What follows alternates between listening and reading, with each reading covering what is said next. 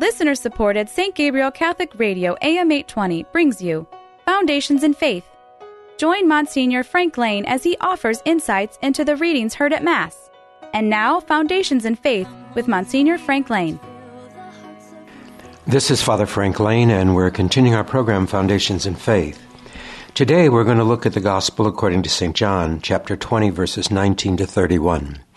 These are, this is one of the stories of the post resurrection appearance of Jesus to the disciples. It's unique here in, in John because what John does here is he defines what the Father sent the Son to do, and then the Son hands that mission on to the church, to the apostles. So we get a great insight into the major workings of the church and then the major workings of the behavior of a Christian. And um, So we we start it's a familiar story to us and it's also a story of the struggle for faith for instance. It includes the story of the doubting thomas and so forth. But here it, it comes then when and the gospel starts out and it says in the evening of the same day the first day of the week the doors were closed in the room where the disciples were for fear of the jews. And jesus came and stood among them. He said to them peace be with you and showed them his hands and his side. Then the disciples were filled with joy when they saw the Lord, and they said and he said to them again, Peace be with you. As the Father sent me, so I am sending you. After saying this, he breathed on them and said, Receive the Holy Spirit. For those whose sins you forgive, they are forgiven. And for those whose sins you retain, they are retained. Let us pause there now in the Gospel for a while and reflect upon upon the, the, the, the dramatic impact of, of, of this encounter between the risen Christ and the apostles. First of all, he comes to them and, and, and shocked, they're shocked. Um, because although they have witnessed the empty tomb, although they believe in the risen Christ, they did not expect him to uh, to show to appear to them in, in the room where they where they are, and they were hiding for fear of the Jews. It says, and uh, means they were hiding uh, from the Jewish authorities because the Jewish authorities were in a semi kind of panic. We already have heard in one of the Gospels that they pay the soldiers who are at the tomb um, to uh, a generous sum of money to, to lie about what they experienced and what they saw. The soldiers took the money and therefore did what they were told to do to earn it, and that is to tell people that the body was stolen while they were asleep at the at the uh, at the entrance to the tomb. You can see that certainly the uh, the chief priest, the Sanhedrin, is aware of Jesus' kerygma, because why else would they put guards at the door of the tomb if they were not afraid that that the apostles would come and steal the body and, and then proclaim him risen. So they understood that Jesus had anticipated rising from the dead. They saw that. They saw it more clearly than the disciples did because they saw it as response to a threat, and the disciples saw it as the fulfillment of a promise. I think that. Um, that the defensiveness because of a threat is a more immediate, powerful emotion than the fulfillment of a promise is. And so when Jesus then does in fact rise from the dead, the the apostles, and it says this, and it says in John's Gospel too, Peter and John went into the tomb and believed. They believed in the resurrection of the Lord, but they still did not know what that meant. And so when he appears to them now in the upper room, they're seeing him as he is. And uh, they're beginning to wonder, what what is this? How does this how does this work? And so, most the most reasonable thing to do, very honestly, would be to think it was a ghost, which in fact, in Luke's gospel, Jesus explicitly denies, and he says, "I am not a ghost. Touch me." And here he comes in; they're they're filled with joy, but then he has a message for them, an incredibly important message. As the Father sent me, so I am sending you. Jesus is handing over his earthly mission to the apostles, to kind of a, a, ragtag group of people, some who were probably estimable and some of them who were not quite, you know, so so um, so strong or or so articulate or whatever, so well fixed, whatever. And uh, so, so they're not really an impressive group, actually. So Jesus comes then, and he and he hands over to them the divine mission. Now, this becomes who are the apostles? The apostles are the foundations of the church. Peter is the rock upon which it is built. That being the case, that what happens now is that Peter and the apostles are the emissaries of the Father to carry out the mission of Jesus in the world. Then Jesus says to them, He breathed on them and says, Remember, he, bred, he breathed the breath of life into Adam in the second creation story. And he says, Receive the Holy Spirit. For those whose sins you forgive, they are forgiven. For those whose sins you retain, they are retained. As the Father has sent me, I send you. Receive the Holy Spirit. For those whose sins you forgive, they are forgiven. Okay? So, what then do we deduce is the mission of the Lord, um, according, according to this passage in John's Gospel? He, what, when, when, God, when God created the world, he saw that everything was good. And yet, when he calls the people of Israel, they're pretty aware of the fact that everything isn't good. We remember the story of their slavery in Egypt. We remember, you know, let's kill all the Hebrew boys that are born. All of this kind of thing. They see, they see war, they see sin, they, they see everything all around them all the time. So, how can God then say it's all good? And the answer to that is because it was all good until humanity decided to try and be like God Himself and to take over the reins of sovereignty over the whole created order as they knew it. This was the sin of Eve. Eat the apple and you'll be like God. That's why he doesn't want you to eat it, the serpent says. Because then you'll know, know what he knows and then you'll be just like him. So the temptation is to be God, to play God.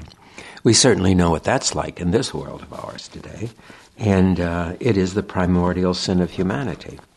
Well, if in fact this primordial sin of humanity is the thing that dis- disrupted the goodness of creation, which the scriptures say it did, then in fact our own personal sinfulness contributes to disorder in the world, and uh, and so too does the sinfulness of all humanity. Now, how do we restore the goodness of creation? And Jesus says, That's what I came for, is to restore the goodness of creation, to restore the goodness of the human race, and so forth. But then he says, Receive the Holy Spirit, for those whose sins you forgive, they are forgiven. Whose sins you retain, they are retained. This ability, this is what all the miracles are. It's lifting the burden of sinfulness from the backs of humanity who have been afflicted by the, the eons of time in which humanity has been unfaithful, which humanity has sought to usurp the power of God when humanity has chosen to reject God, how quickly it happened. We think in the desert when Moses was up on the mountain for 40 days and 40 nights. And we hear the, the Israelites saying, Well, where is he? Why isn't he here? He must be dead by now. And uh, so they, they go to Aaron and say, All right, now we need a God because here we are in the middle of the desert, and they make the golden calf. Because that it was, they, they were unwilling to trust that Moses would return. And I think we've talked about this before the fundamental necessity of trust in order to be a believer. And so when he then says, receive the Holy Spirit whose sins you forgive, the forgiveness of sin is the mission of the Lord. This is what he's saying in John's Gospel. Because if he can forgive humanity's sins, then creation itself will be restored to good order and then humanity itself will be restored to its primordial integrity. What we're we're not naive enough to think that that uh, that this forgiveness of sin is going to lead us back into paradise, but it is going to open for us the doors of eternal life, in which the fulfillment of our human nature takes place in, in its in its wholeness, both in its humanity and its relationship with divinity. So that forgiveness of sin then becomes not only a sacrament within the church in which Jesus is present to forgive our sins, but it's also kind of, in a way, it is the, the sole justification um, for our social justice advocates um, that to to go back and understand that to put band aids on problems is not to solve them. Um, and uh, we go back to uh, St. Louise de Marillac in the 17th century, where when she'd founded the Daughters of Charity, she said to them, You know, when you go out, do not be do gooders, but bring Christ and the church to those whom you serve and those whom you help. In other words, your material goods are also an invitation to conversion, an invitation to repentance, an invitation to the spiritual life, and an invitation into eternity. This in no way, shape, or form means that there's strings attached to the good that they do. But, uh, but it does mean it's done in such a way, in such a representational, symbolic way, that people are aware of the fact that it is the church who has come to them and it is the church who has ministered to them in the name of Jesus Christ. This, in a way, then by alleviating the hunger and alleviating the poverty and alleviating the sufferings of the sick, um, the daughters, um, in some way, fulfilled the mission that Jesus gives to the church in this John's gospel. They lift the consequences of sin from the backs of people and allow them then to have a fuller, happier, freer life. We see this all the way through the story of the church. Her charitable works are part of her evangelization effort, her effort to bring Jesus Christ to all and uh, it's not like uh, it's it's not it's not like you know we'll we'll give you the food you need if you're dying of hunger, but first you have to uh, you have to be baptized or you have to say the profession of faith or something. That's not that's not what she meant, and that's not what Jesus means either. And uh, and it's it's where you know the, the, the mindset and the consciousness of the saints are in are in um, sync sync with the intentions and the words of the Lord. So the whole thing is both the interior forgiveness of sin and the exterior resolving of its consequences. This is the total, this is the whole mission of the church, and is something that she has always been active in, even from the days of the apostles. And uh, and if you recall, in the uh, when when Judas uh, betrays Christ, some of the speculation is, you know, that because he was the head of the purse, he was in charge of giving alms to the poor. Um, so even in Jesus' day, there was there was a material reality to this to this lifting of the burden of sin, and uh, so we, this is a constant throughout the story of the church. Um, I know that. Um, that uh, we had a rector in the seminary who used to tell us when the church loses the poor, it loses its soul. Um, to a certain extent, that's true because because then it does not then it cannot fulfill its whole mission and becomes, as Louise de Marillac says, uh, an organization of, of, do-gooders rather than of people who in, who who bring Christ in, into the lives of those whom they help and whom they serve. So then, after this has have, after this has been said, and the apostles have received the uh, the Holy Spirit, and this is interesting too um, you know, Luke has a chronology to the resurrection, ascension, and the descent of the Holy Spirit upon the apostles. John does not. There is no chronological issue here. When Jesus appears to them, he appears as the risen Lord who has already ascended to the Father.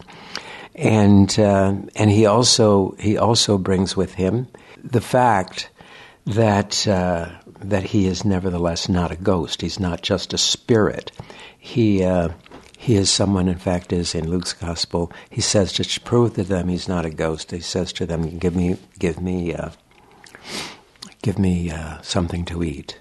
And the same thing when he encounters the disciples on the shores, and I think it's in Matthew's Gospels, on the shore of, of uh, Lake Tiberias, and uh, and he's he sits down and has breakfast with them. He does everything to show that this is a reality.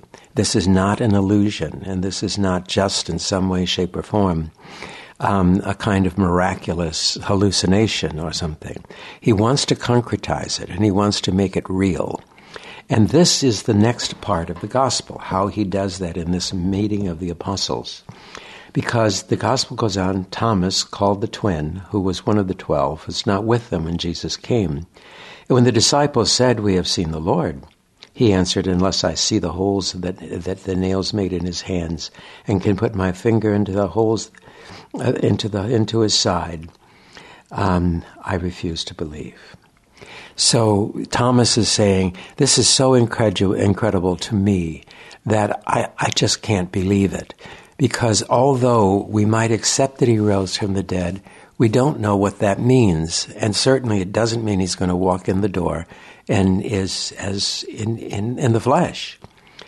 And so eight days later, however, the disciples were in the house again, and Thomas was with them this time. The doors were closed, but Jesus came in and stood among them. Once again, John wants us to know this is not a resuscitated body. This is a whole different state of being.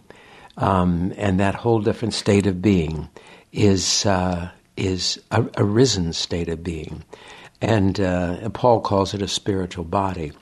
Um, but whatever it is, it is a transformed. And where did they first? Where did Peter, James, and John first see this? Was of course at the Transfiguration. Peace be with you, he said.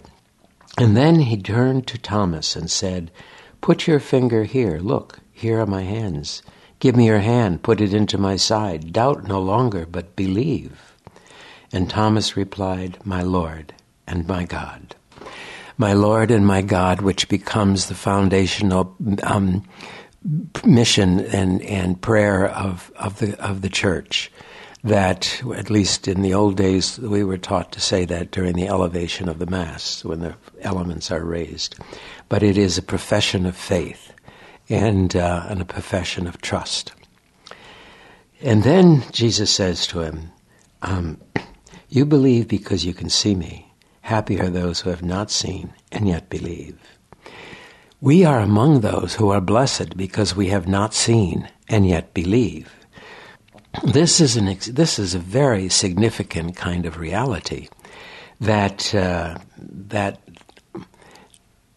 and I, and I think that it was something that we reflected upon for Easter Sunday. The idea that the only way we have for faith, now certainly faith is a gift, uh, it's a gift that the Lord gives us.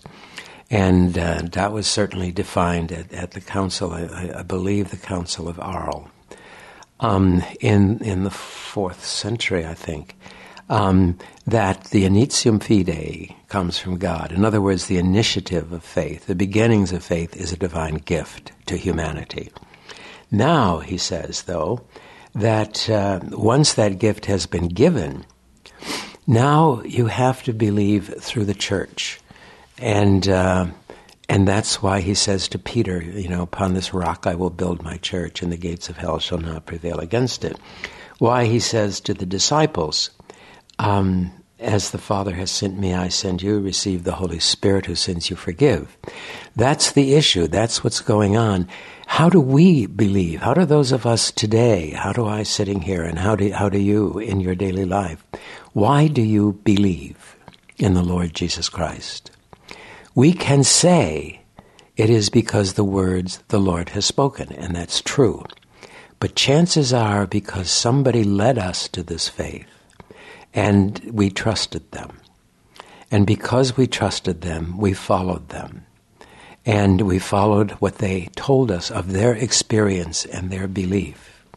When trust breaks down within families, and when trust breaks down within society, and when trust breaks down within the church, then we stand in the shoes of Thomas I do, unless I see the holes that the nails made in his hands and put my finger into the holes they made, unless I can put my hand into his side, I refuse to believe that without this ability to trust, to trust the source, the fonts of revelation, to trust, Paul even says that, how can I believe if I have not heard?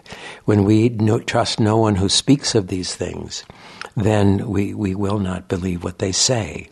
So that it is, it is very honestly, in a very strange sort of way, it is a community, a vast global community who, whose faith relies on trusting what the church has told them, what their ancestors have told them, what their grandparents or parents have told them, what their friends might have experienced, what their siblings might have experienced.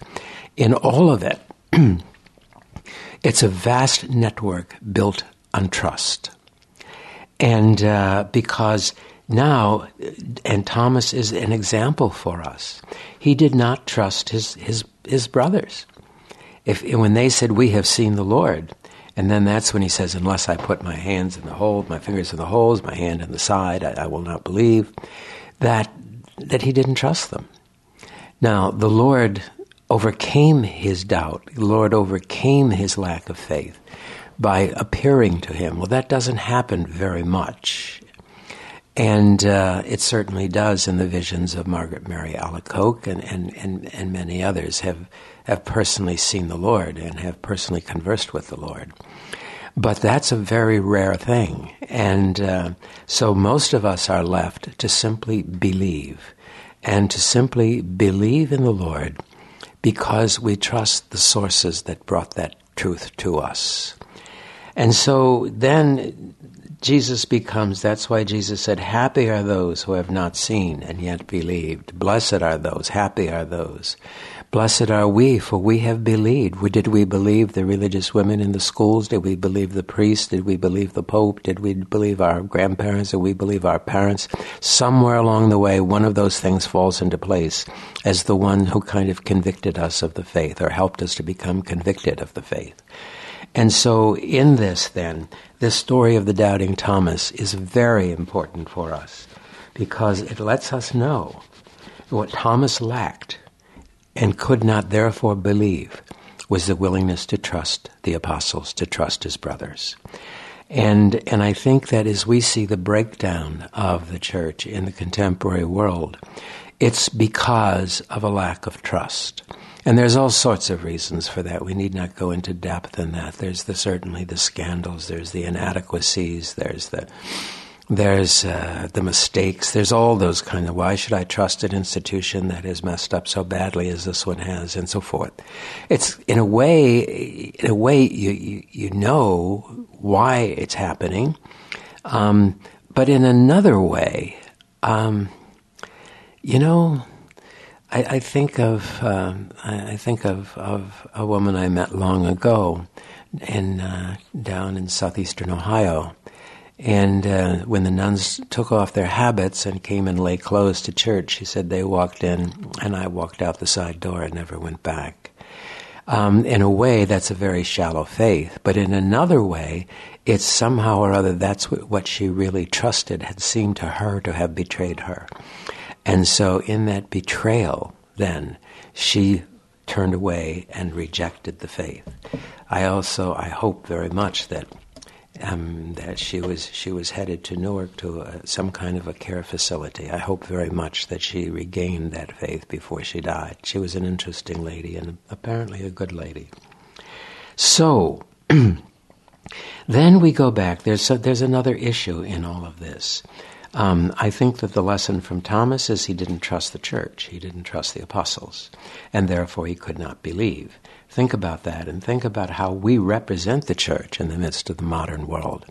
And it's not that we have to justify the things she does wrong, but we have to emphasize the things that she does right and has done right throughout the millennia. So the next thing is, of course, that we can't reconcile John's gospel with Luke's gospel because Luke has a definitive chronology. There's Easter, and then 40 days later, the, resur- the Ascension, and then 10 days later, there's Pentecost. In John's gospel, look at what's happening.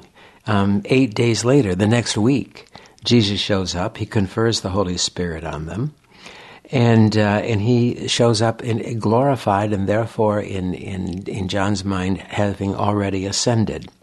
You know, Augustine says when Jesus was with the Father, he also was present to us. And we find Jesus affirming that in John's Gospel as being the one who spoke in the burning bush to Moses.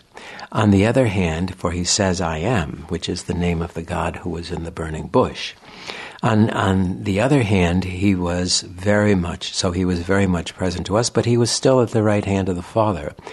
Then Augustine says, when he came down among us in the flesh, he still remained present to the Father. So there was never that shattering of the union between Father and Son just because of the incarnation. Now there is there is um, theological reflection on the word falling silent on the cross and that being a rupture actually in the relationship between Father and Son. That's speculative and it's devotional. It's worth something. It's worth thinking about. And it's worth praying about to cry and come and to understand what this strange dynamic is in the incarnation of the Lord. So that what we find then is Luke does this for catechetical reasons. He does it so we can emphasize, so that we can focus and emphasize one one phase of the risen Lord's um, connectivity with us um, at a time, and don't become overwhelmed with the whole reality.